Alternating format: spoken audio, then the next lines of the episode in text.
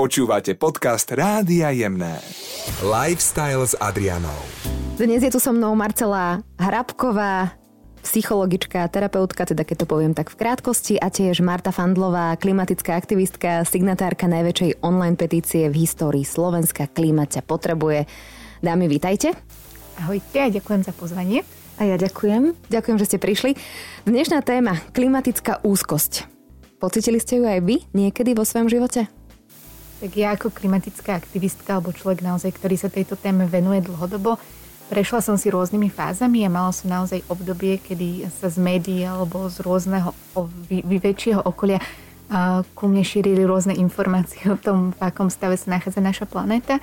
A naozaj som mala obdobie, keď som si pozerala rôzne videá z rôznych kútov sveta a cítila som úzkosť alebo aj hnev alebo aj strach. A dokonca som zo párkrát sa aj kvôli tomu rozplakala, čiže áno, mala som také obdobie a občas aj tá klimatická úzkosť ku mne príde, ale už viem s ňou ľahšie nejakým spôsobom pracovať. Že ja, ja ju vždy cítim, keď sa práve rozprávam s takými ľuďmi, ako je Marta, lebo o, tí, čo sa tomu rozumejú, tak tí ňou najviac trpia. A my práve tí, čo sme z iných branží, tak do tých čísel a do tej o, situácie až tak dobre nevidíme, ale teda vždy, keď sa stretnem s nejakou informáciou o nejakej predikcii negatívnej do budúcnosti, tak to pocitím. Marti, ty máš takú jednu veľmi zaujímavú štúdiu. Bola to štúdia globálna, 10 e, tisíc respondentov vo veku 16 až 25 rokov, takže mladí ľudia, ktorých sa vlastne budúcnosť najviac týka. Z desiatich krajín odpovedali vlastne na otázky a vlastne tie závery sú celkom e, alarmujúce, lebo až 3 štvrtina respondentov vo veku 16 až 25 rokov cíti budúcnosť ako desivú. Mm-hmm doslova. 64% mladých ľudí hovorí, že vlády nerobia dosť, aby sa vyhli klimatickej kríze a dve tretiny vlastne týchto mladých ľudí sa cítia zradení svojimi vládami a si myslia, že, že vlastne vlády by mali uh, urobiť viac, um, aby ich chránili a ich budúcnosť. Mm-hmm. 16 až 25 to je presne ten vek, kedy sa máš totálne tešiť zo života a, a, a rozmýšľať nad nejakou svetlou budúcnosťou. Toto sú také až naozaj že desivé čísla. Čo s tým? Ja si myslím, že pozitívna strana tej klimatickej úzkosti je, že naozaj ľudí, ktorí sa najviac týka budúcnosť planety, tak tí cítia ako keby najväčší strach. Mm-hmm. A treba to brať vážne že uh, tie vlády sa potrebujú asi, a to Marta možno potvrdí, že zmobilizovať a, a do nejakých takých nejakých naozaj ako keby mal by to byť taký jasnejší cieľ, lebo mm, veľa tých mladých ľudí má pocit, že sa venuje pozornosť možno nie tak dôležitým politickým politikárčeniu a možno nie tak dôležitým otázkam ako to, čo, kde, ktoré, toto najväčšie ohrozenie, ktoré momentálne predstavuje práve tá klimatická kríza. Takže... Mm-hmm. Marti. Tak ja poviem, že v podstate dlhodobo XY rokov naozaj vedci hovorili o tom, že máme problém, že ho potrebujeme riešiť a že naozaj naša generácia, alebo teda ja mám ešte 25, čiže tam patrím, tak je vlastne prvá generácia, ktorá pociťuje dôsledky klimatickej krízy už na vlastnej koži, pretože naozaj vidíme požiare, vidíme potopy, naozaj vidíme, čo sa deje. A zároveň je na nás také kladené to bremeno, pretože sme zrejme teda posledná aj generácia, ktorá s tým ešte niečo môže spraviť, pretože máme v podstate čas do roku 2030, aby sme podnikli ako krajiny nejaké konkrétne kroky, ktoré by pomohli zvrátiť klimatickú krízu. Čiže si myslím, že to je naozaj také, také veľké bremeno na túto generáciu, ktorá presne by sa mala nejakým spôsobom tešiť zo života. Ale preto práve podľa mňa dôležité ukazovať tie riešenia a to, ako to vieme zvládnuť a nie hovoriť o tom, že už nemáme šancu a bude to už len zlé a horšie. Mm-hmm. Stretávaš sa vo svojom okolí aj možno pri mladých ľuďoch uh, s takým, že veľkým popieraním, že ľudia zatvárajú možno oči aj preto, že sa boja? Určite áno, ako myslím si, že to je úplne normálne, že práve tí mladí ľudia alebo ktokoľvek rieši si svoje problémy a naozaj sa nezaoberá tým, čo sa deje vo verejnom priestore. Ale potom je tu zopár aktívnych ľudí, ktorí naozaj sa tým až moc uh, ťažia. Čiže určite sa stretávam s tým popieraním. My sme to zažili aj počas kampane Klimate potrebuje, kedy mnohí ľudia nám hovorili, že čo strašíme, prečo o tom toľko hovoríme, že to naozaj nie je až taký problém, ale to naozaj je problém.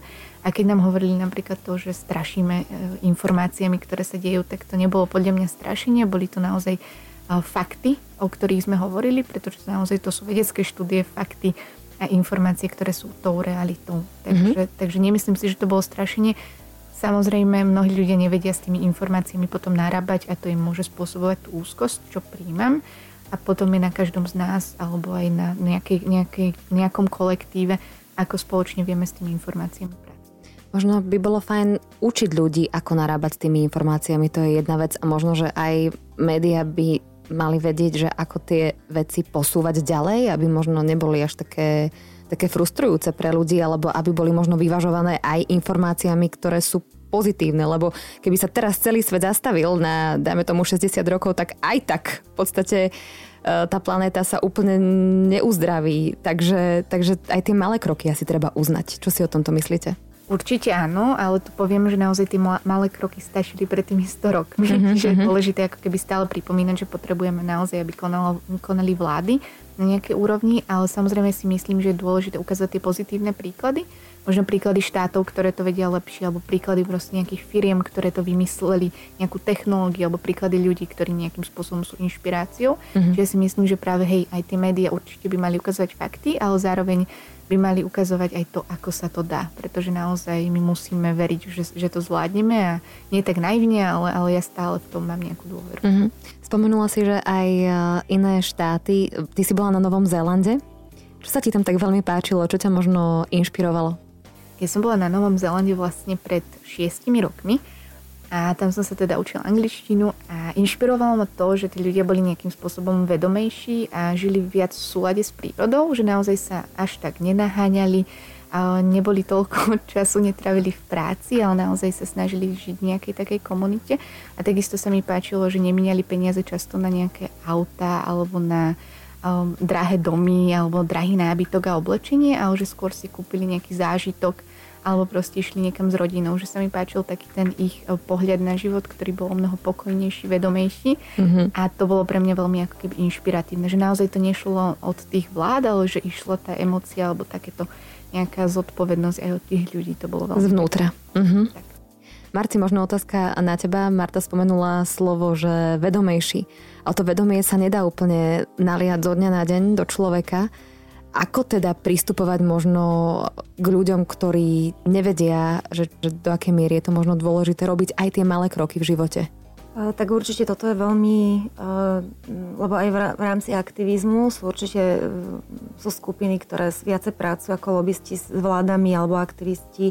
Potom sú ľudia, ktorí sú len takí tí hobby ekológovia, ktorí naozaj praktické nejaké veci vyrábajú, ukazajú, že ako môžeme recyklovať veci alebo z ničoho si urobiť niečo a využiť eh, do posledného proste špendlíka to, čo máme doma a možno nepotrebujeme toľko veci, že potrebujeme aj pozitívnu inšpiráciu určite.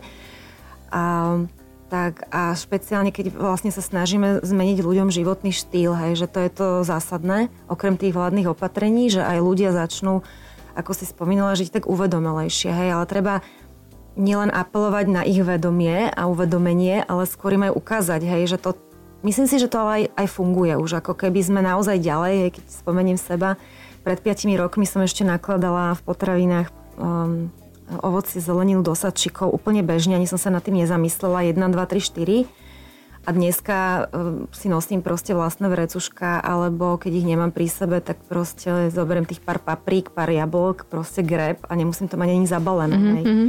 Takže a ja som sa, sa stávam postupne uvedomelejšou, ale uvedomujem si aj to, že ešte mám veľkú cestu pred sebou. A potom je tu ako ten druhá strana mince a to je, že čo si ty spomínala, že my aj máme informácie, ale ich možno niekedy akoby jednak... Hm, sme v dobe fake news.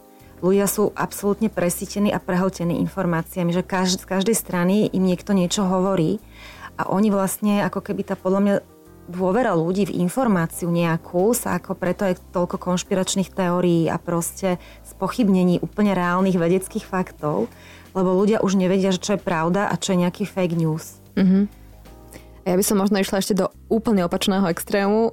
som to spomínala Marte, keď prišla, že ako som kedysi nakupovala, keď som si zabudla svoju platenú tašku a nechcela som si kúpiť ani tú papierovú, tak samozrejme ideš do obchodu a, a myslíš si, že si kúpiš jednu vec a potom nakúpiš plný košík a potom som to niesla v rukách, proste aby som si tú tašku nekúpila, alebo na pumpe si nekúpiť, ja neviem, um, vodu v plaste a to som tiež už od toho upustila, lebo mi to prišlo, že sa trošku už akože, že je to priveľa.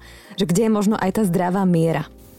Tak presne ja tu poviem, že určite sú dôležité tie individuálne kroky, ale o mnoho dôležitejšie je, aby naozaj tí presne politici a zodpovední ľudia robili tie veci. Pretože nemôže to byť na pleciach bežného človeka tá všetká zodpovednosť a to bremeno sveta a práve preto je dôležité naozaj niekedy si nie odopierať, mm-hmm. ale naozaj určite sa snažiť najlepš- robiť najlepšie ako vieme, ale ne, nemať na sebe to bremeno.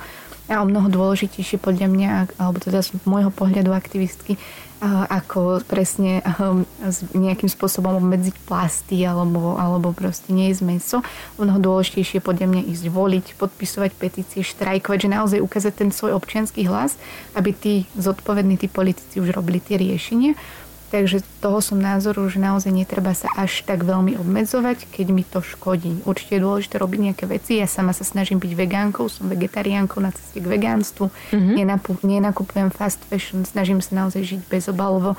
Ale to sú veci, ktoré viem robiť ja, ale možno ich nevie robiť niekto iný a je to úplne v poriadku. Práve preto mm, apelujem na ľudí, aby aspoň išli voliť alebo podpísali petíciu alebo robili nejakú takúto maličkosť, čo je podľa mňa tiež dôležité. Mm-hmm. Čo možno nejaké pocity viny? Mala si niekedy, že keď si, ja neviem, si si kúpila niečo z fast fashion? A... Mala som pocity viny. Aj teraz som si nedávno kúpila kabát, lebo už som potrebovala kabát a ja si väčšinou oblečenie nájdem buď na slope, a ešte nemám na to financie, aby som si kúpila nejakú udržateľnú značku, že, lebo tie veci sú drahšie a dúfam, že raz tam budem, že si to budem môcť dovoliť. Určite. Ale, ale tak som mala také ako keby pocity viny, lebo to bolo presne z fast fashion reťazce, ale je to napríklad kabát, ktorý budem používať najbližšie 3 roky mm-hmm. a snažila som sa si to presne takýmto spôsobom ako keby uvedomiť, že je to v poriadku. Ale ja si myslím, že hej, nejakým spôsobom ten pocit viny vo mne bol a myslím si, že ho majú ľudia často. Čo s ním treba robiť Marci, keď príde? Predsa len taký nejaký túto strašiačik v našej hlave, že no, prečo to robíš? A ja tiež cítim veľakrát pocity viny, ale ne, neberiem to tak zle, že si hovorím, že to je presne tá zmena toho vedomia vo mne, že sa niečo ohlasí a povie, že abo potrebovala si toto, alebo um, komu toto možno daruješ, keď nenosíš to aj tak, hej, že mm-hmm. kto, kto iný by to využil, keď nie ja že tie pocity, ja to hovorím aj bežne klientom, že tie pocity nás vedú, hej, a pocity viny je len proste tá červená kontrolka, ktorá blíka, že no, ups, tuto proste sa na budúce skúsime to lepšie. Mhm, takže treba to počúvať. Určite. Keď tú kontrolku máme. Určite, ja pra, práve hovorím, ja som aj za to, aby sme cítili klimatickú úzkosť, keď nám ako horí strecha a aby sme cítili pocity viny, keď, eh, ja neviem, si kúpime eh, vodu na pumpe a pritom sme si mohli doma napustiť vlastnú do flašky. Mali ste nejaké veľké extrémy vo svojom živote? Tak ako ja som sa snažila, som vegetariánka 3 roky, ale veľmi som sa snažila byť vegánka a naozaj obmedziť v podstate všetky mliečne produkty, ale to sa mi naozaj nepodarilo, ale naozaj som bola veľmi na seba prísna. Ale je to podľa mňa veľmi náročný životný štýl, určite raz možno tam budem, ale mnohí napríklad ľudia, ktorí sú vegáni a majú občas chuť na vajíčko, tak si vyčítajú aj to jedno vajíčko. Mne to príde fakt, že smiešne. Mm-hmm. Lebo tiež som tam možno bola, ale teraz si hovorím, že podľa mňa je to úplná hlúposť si tieto veci vyčítať, pretože naozaj tie individuálne kroky dôležité sú, ale ako hovorím, o mnoho dôležitejšie sú tie uh, systémové zmeny. Čiže radšej si poviem, že si možno dám vajíčko, ale pôjdem v najbližších voľbách voliť alebo pôjdem na štrajk. Uh-huh. Čiže naozaj už to beriem trošku inak, ale áno, bola som napríklad, že extrémna vegánka čo, čo podľa mňa v poriadku, lebo každý si prejde nejakou cestou a každá cesta je tiež si myslím, že v pohode. Ale už som rada, že som od toho opustila, lebo to podľa mňa bolo tiež také ego, že je dôležité byť vegánom, tak, tak budem vegánom. Niekedy tam je také eko, ego. Ľudia, ktorí už sú možno ďalej v tejto oblasti, tak posudzujú tých druhých. A tu by som sa možno tiež zastavila, že, že aby sme tak nejak príjmali individuálnu cestu, aj keď ju nepovažujeme za správnu, ja som tých ďalších ľudí. Ja som tiež, prepáč, za ten pozitívnu inšpiráciu, než ne, nejaké negatívne obviňovanie, vyčítanie. Takže ja by som odporúčala všetkým, ktorí e, si vyvinuli takéto eko-ego, lebo tiež e, ho vnímam u niektorých osobností, aby si na tých ostatných pozreli ako na svoje staršie ja. Že to som ja pred tými 5 rokmi, ktorá ešte nakladala do tých sačikov mm-hmm. tie paradajky a vedieť, že za to, že tvoje vedomie je vyššie, tak e, sa nebudeš pozerať z vrchu na tých ľudí, ktorí sú proste, sú ti v petách, sú, ešte nie sú proste tam, kde si ty.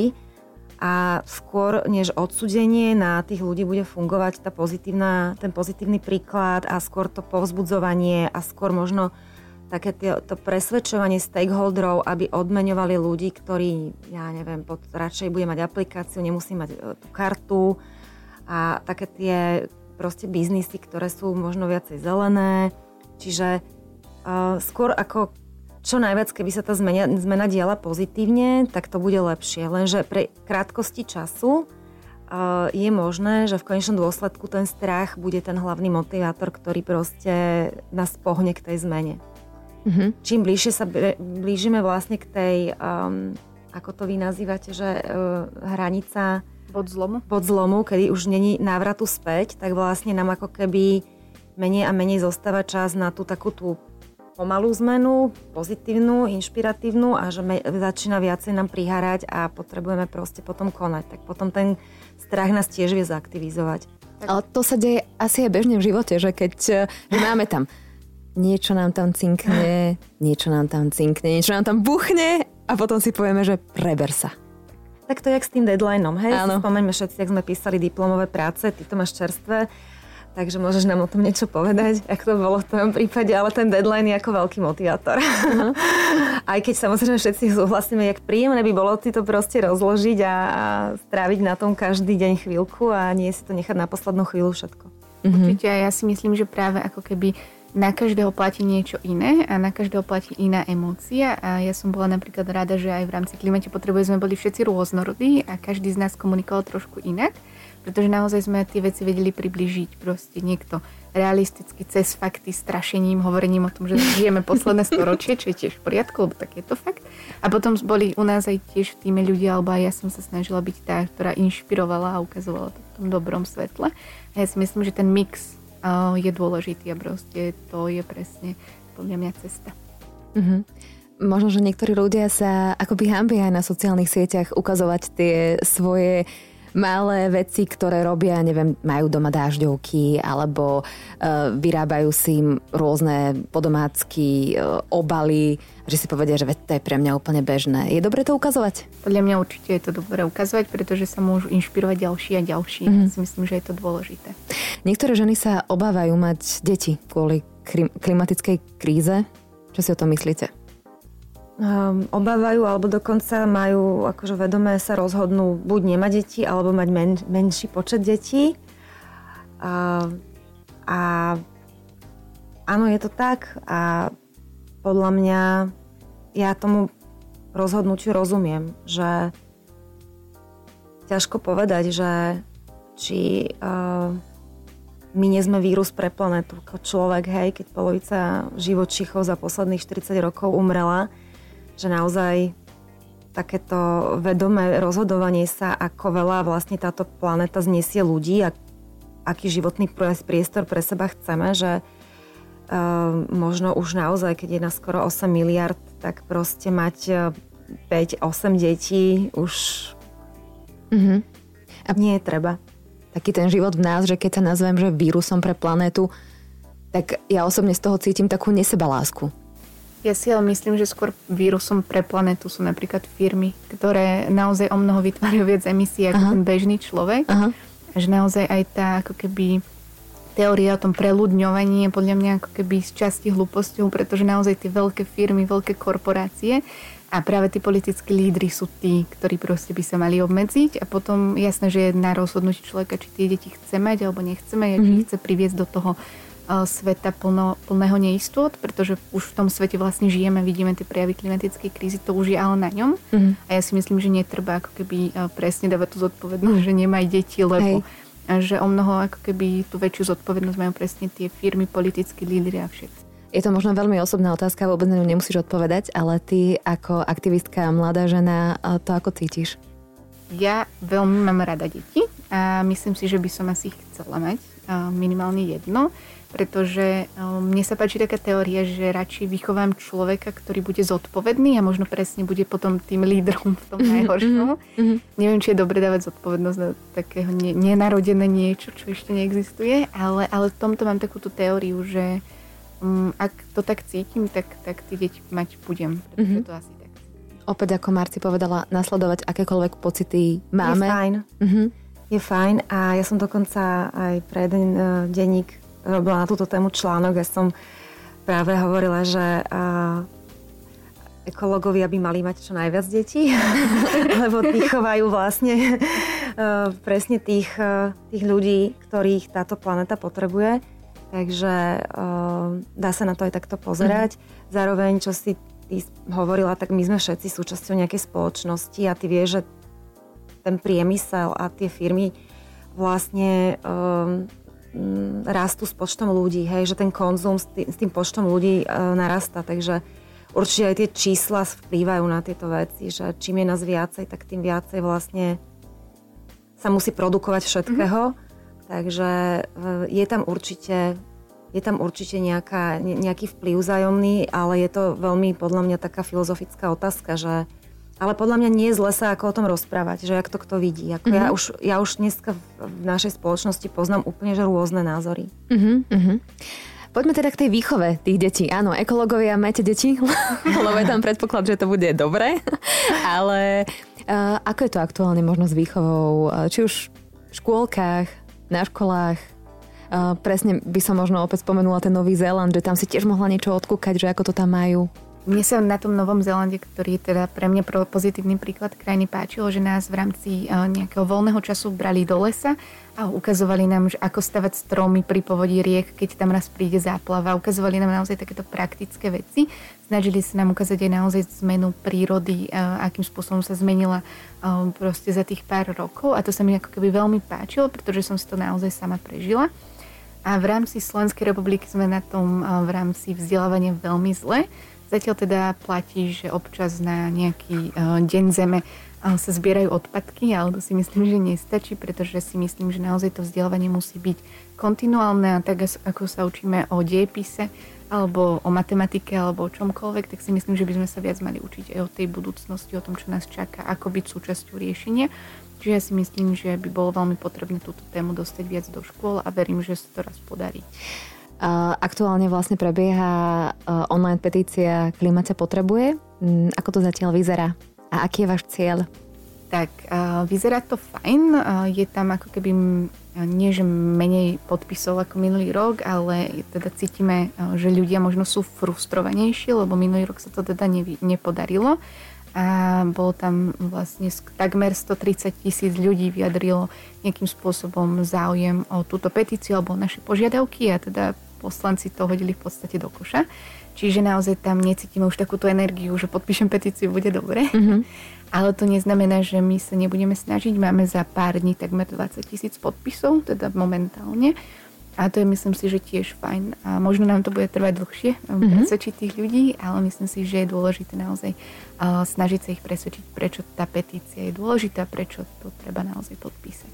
Ty na mňa pôsobíš napriek tejto téme a napriek tomu, že aká je tá situácia veľmi tak, e, tak, tak pozitívne a že vôbec do toho nejdeš akoby s tým hnevom, že mne sa to naozaj e, veľmi páči. Cítiš oporu alebo podporu ľudí? Naozaj, že cítiš, že napriek tomu, aké to je, že, že sa prebudzame postupne?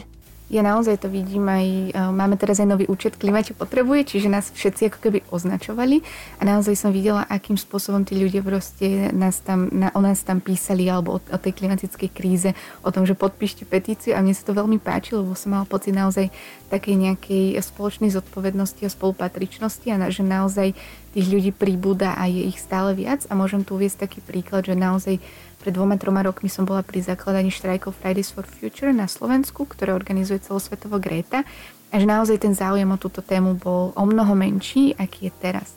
A že to je podľa mňa veľmi pozitívne, pretože naozaj vidím, že sa to veľmi rýchlo mení. Jasné, že ten čas nemáme a čas stále ako keby plinie, ale je to o mnoho, mnoho lepšie ako pred tými dvoma, troma rokmi. Čiže naozaj vidím tam zmenu. O, vidím tam naozaj, že tým ľuďom začína o mnoho viac na tejto téme záležať. Mm-hmm. Marci, možno na záver, keď človek naozaj začne pociťovať nejaký druh úzkosti, klimatickej úzkosti, máš ty ako psychologička, terapeutka možno nejaký taký návod na to, ako samého seba v tom celom dať do pohody? Alebo ako s tým pracovať sám vnútorne? A, to je dobrá otázka. A, určite by som povedala, že treba to zobrať vážne, ale zároveň nezostať, lebo čo s nami tá úzkosť alebo strach robí, že nás častokrát paralýzuje, že?